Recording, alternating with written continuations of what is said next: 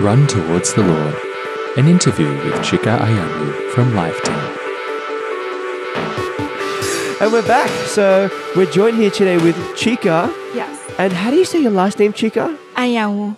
You can just call me Chika. Um, but yeah, it's Nigerian. So my family, we are Igbo. We are from Nigeria. I was born and raised in California, but my parents are born and raised in, in Nigeria. That's so cool. Yeah. So Chika is from Life Teen Yes. Um, as a speaker. Yes, well, I'm an area contact for Life Teen, which is someone who my my ministry is to minister to youth ministers. That's so good. Yeah. That's so good. So would you mind telling us just about your life and how you came to know Jesus Christ? Yeah, so I grew up in a very Catholic household. Uh, my mom was a Knights, of, or my dad was a Knights of Columbus. My mom is Wow. a lector and like a reader at church. My brothers are altar servers. Um, my sister and I sing in the choir, and then I became like one of the youngest lectors at my parish. Wow, super And- active Catholic family. Yeah, absolutely. So we like we lived about a seven minute walk and a two minute drive from the church. So we were constantly there. If we ever had any family arguments or disappointments, we would just immediately go to the church. And I so I fell in love with the church, and I always knew about how much that God loved me. And when I was in eighth grade, going into ninth grade, I had an opportunity to go on this retreat uh, put on by Net Ministries called D Week. And at this retreat, it was my first time of really being challenged to respond to the love of God. You know, hearing about how much God loved me, the question became, well, Chika, do you love God? And if so, have you ever told him? And I thought, well, like, no, God already knows that I love him. Why do I need to tell him? And it was, well, just like your parents, like you know that they love you, but it still feels good to hear it. Um, can you respond just making that choice for the love of God? And so I did. I said, God, I love you. I give you my life. You have everything. I am yours.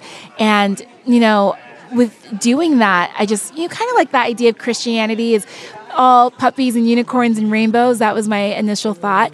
Um, forgetting that Jesus says you must pick up your cross, and a cross is not you know, such a beautiful instrument. It's worn as a necklace, but we know it was an instrument of torture. Um, but I, I pretty much forgot about that, and I thought my life would be like just on cruise control. It'd be really simple. Uh, but a month after uh, I gave my life to the Lord, I experienced the death of a friend um, in a car accident, and it was the catalyst of uh, from my freshman or my ninth grade year of high school to my ninth grade year of uh, uni. Uh, Eleven people passed away my dad my dad took a job overseas and i just experienced a lot of loss during that period of time those very formative years and i fell away from from from the lord from having a really strong relationship with god. Like i was mad at him. I love the lord but i was really mad at him. Um, and kind of like a child who's reprimanded by a parent where you're like upset but like you also want them to hold you. Uh, that's the way i was with god. Not that he was reprimanding me but i was reprimanding myself and uh, taking myself away from the lord. So even though i was going to mass i was also going to parties and i was just living a pretty kind of wild rambunctious lifestyle uh, my sophomore year of, of or my let's see, my second year of college or uni, I had a friend who um, I kind of was bragging to him about something that I did, and he really called me out. Like, I, I praise God for his boldness and his courage to put our friendship on the line, to call me out of, of sin, and to say, you know, Chika, you're getting to the point where you do something new, and I'm not surprised anymore. Um, you know that you're worth more, you have greater dignity than that. And I realized he was right. It didn't take, I mean, it took a little bit longer for me to have a conversion, a full conversion of life. Um, but once I did, you know, God has held me close to his heart since then. You know, it hasn't always been easy. It's not unicorns and rainbows and puppies. Um, but it's so worth it. Like, I found real joy in my life. You know, even when sorrow and suffering, like a lot of times people ask me, like, why are you so happy? Um, it's like, I'm, I'm not always happy, but I am joyful.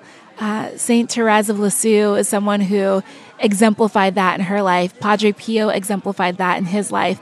Um, it doesn't mean the absence, joy does not mean the absence of suffering. It, it means finding the Lord and worth and dignity in the midst of suffering. Um, so that is the, the life that I try to live. Wow, that's beautiful. it's yeah, God's been good to me. I tell you, I cannot complain about anything. God has been so good to me and so faithful to me. Um, scripture verse from Second Timothy's, even when we are Timothy, I should say. Um, God is faithful even when we are unfaithful because God cannot deny himself. There's so much truth to that. Like I have been, I'm a sinner. I sin every day. I try my best not to, but I fail in one way or another. Um, but God still loves me. Like that boggles my mind that He's still in love with me and He still does, like, He doesn't abandon me. Like He's still calling me to His heart. So yeah, Wow, that's incredible. And and I guess like because I, I- I find this is a, probably a common pro, uh, a common experience with a lot of teenagers. You know, as they're growing up, um, they might be faithful. They might be growing up in good Catholic families, and then when they hit high school, they get influenced by so much stuff. Um, kind of kind of like what you experience, and you know, I myself experienced this too.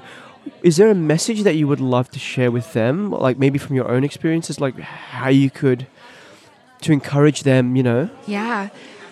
Um, one of the things I think it's tough because I, I have a story that's somewhat dramatic, um, you know, and, and the things that I share. And sometimes teens feel like they need to have this sort of Pauline conversion or the St. Paul like conversion where, you know, he was a murderer and you know then the lord struck him blind and then some stranger you know spoke scripture to him and his eyes were open like all of those things and i would love to say to teens like you don't need to live a reckless life if you know the lord then know the lord and stay faithful stay truthful he will come to you and you will still have an amazing life um, and when things get tough it's easy to run from the lord instead of to run to him like I encourage you with all my heart to run towards the Lord, to seek Him um, rather than to hide from Him. Um, and I know that's almost this, you know, it's it's a sin of Adam and Eve. You know, they they hid from the Lord, but He's calling us to run to Him in the sacraments, especially reconciliation. Um, yeah, if you don't have to, and none of us have to, it's, it's all a choice to sin. Sin is a choice. Um, you know, fall in love with the Lord, be in love with the Lord, and and amen. Like it, it's not that simple. It's easier said than done, but um, I I know that I've I've tried to find my happiness and joy in the ways of the world. And I was never satisfied. I'm still not satisfied. Like when you look at your phone, and there, there are these studies that show that um, the feeling, the euphoria that you get from getting a like or a favorite or a retweet from you know social media is the same almost sense of euphoria from when you like do drugs like isn't that crazy um, we are so addicted to our phones and the feelings that we get from them and we sometimes base our worth on those likes and retweets and favorites and all of that um, and and we search for god in that feeling but we need to remember that God is way more than a feeling. You know, our feelings they come and they go, they're high and they're low, but truly our God is constant. He's constantly searching for us, He's constantly loving us. Um, fall in love with the Lord, be in love with the Lord. Um, yeah, yeah, yeah. That's incredible. That's incredible. I I, I remember um, I was just thinking as you were saying that like um, so this morning right because we, we had mass this morning quite early, and um, so I didn't get to have breakfast, and so you know I kind of came here, had my coffee. We have biscuits actually Coffee they're is under the table. Breakfast. Yeah, coffee's breakfast, and um, I kind of gorge myself on these biscuits. You know, I think I had about twelve, and now I'm feeling extremely sick. Yeah. And I'm just thinking, like, isn't sometimes sin like that? You know, like you, you eat all this kind of stuff that, that probably tastes good, but at the end of it, it just makes you feel sick. Yeah, You know, absolutely. and then you just you just look back and it's like, wow, I really wish I didn't Why did have to do do that. that? You Yeah. know. Yeah. and, and that's kind of how I'm feeling right now. I wish I didn't have all those cookies. Yeah, I mean that that's a true testament to the way that life is. You know, um, in theology of the body, they talk about like the fast food diet, where it's just like you're gorging Yeah. on everything, and it's like, oh, this is so tasty, but you're left so empty. Like you're you're filling yourself, you're consuming yourself, but yet you're still empty. Like how interesting that is. And yet with the Lord, you know, as He says to the woman at, at the well, you know, I will give you life giving water. I mean, the Lord is is what satisfies. You know, I've never been to communion and been like, oh, I feel so sick after this. Like, I always walk away just being like, God, you are so good. Thank you for loving me. Thank you for choosing such a simple form to to be under so that I can consume you and be consumed by you. You know, and and that's kind of what I love about Catholicism is that we're that middle ground. You know, we're not the puritanical starvation, we're not the hedonistic fast food, but we are that um, that middle ground of of come and eat and and be filled by what actually nourishes. Yeah, it's so good. That's so beautiful. Thanks for sharing that. Yeah. Um, Theology of the Body. It's a great, um, yeah, it's just great. Christopher West, Theology of the Body, uh, St. Pope John Paul II. Yeah. Amen. Yeah. learn, the more you learn, it's like the more you know of, of your dignity and and who you are and who you meant to be and, and what your purpose is in life and beyond. So, yeah. And I guess since we're talking about theology of the body, like I said right at the start, you work with Life Teen. Did you want to tell us, you know, about your work? Oh, I would love to. Life Teen is so amazing. I can't speak of it uh, enough. So it's a, a youth movement, and we our goal is to lead teens closer to Christ. And um, it's done through youth ministries. Um, youth ministers they have the Life Teen resource, and it's you know, we call them life nights. So it's their youth group nights um, for sixth, seventh, and eighth graders called Edge, and then youth group nights for the high schoolers, uh, ninth through 12th grade, called Life Teen. Uh, and there's even for uni students called College Life. So it is a way of equipping youth ministers to um, to be Christ in their parish. You know, like we go to these events like Ignite, and this is so amazing. But you leave this conference, now what?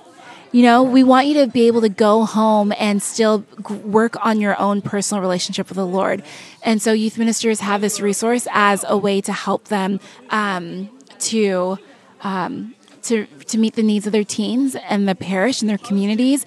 And it's not just for teens, you know, even the priest, uh, there's conferences for priests. There are resources like the Liturgy Planning Guide that help priests with their homilies. Um, here's some homily ideas so that when you're speaking to your young people um, on this Sunday of the year, you know, here's something that's relevant to them. Even music ministers, how do you reach teens through music? Um, music is so valuable. And, you know, I would rather our teens listen to.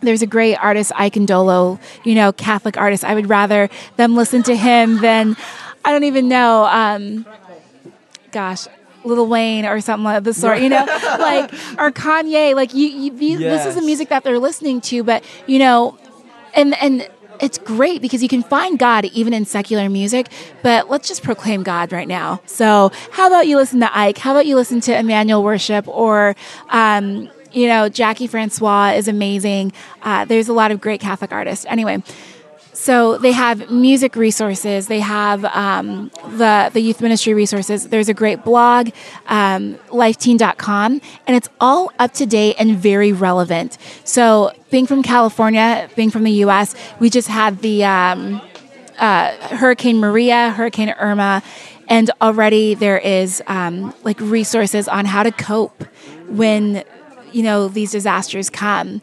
You know, yet people who are questioning where is God in these disasters, and there are already resources on explaining that, but also on encouraging people to be Christ when those disasters happen. You know, we always say like, "Where is God?" Well, God is in you. So what are you doing? to be Christ to your neighbor whose home was swept away? Um, how are you giving of your time, your talents, and your treasure, stewardship? Um, so, encouraging people and giving them opportunities to practice that. So, yeah, it's great. There's there's book resources, there's music resources, there's um, for youth group, college, for parents. There's even a parent website. Um, yeah, like if you're like, how do I talk to my kids about sex? This is so weird. Um, it's like, well, here, here's a resource for you to do that. Uh, and they also work with other great ministries to bring the Catholic Church alive to the youth all over the world. Wow, that's great. And how would you get access to these resources? We can share it on Cradio, like for all our listeners. Oh, perfect. So lifeteen.com. Check it out. Yeah, it's so simple. Yeah. L I F E T E E N dot com. So easy. That's what we try to do. We make it easy for you so that you don't have to do the heavy lifting. Yeah, because the, the less that you have to worry about resources, then the more that you have time spending building up relationships with the body of Christ. So let us do the work for you, and then you just really get to live and love it with the, the community that you're in. Amen. Chika, thank you so much for your time. Thank you for Yeah. talking to us. Dude, this is my absolute pleasure, and I'm grateful for ministries like Cradio that are, you know, bringing truth to the world. So thank you so much. Uh, we'll be praying for you and for your ministry. Thank you. Uh, and for anyone else out there, please pray for Chika for li- and for Life Teen. That was an interview with Chika Anyanwu. For more from Life Teen, visit lifeteen.com. And for more interviews, talks, and shows, visit cradio.org.au.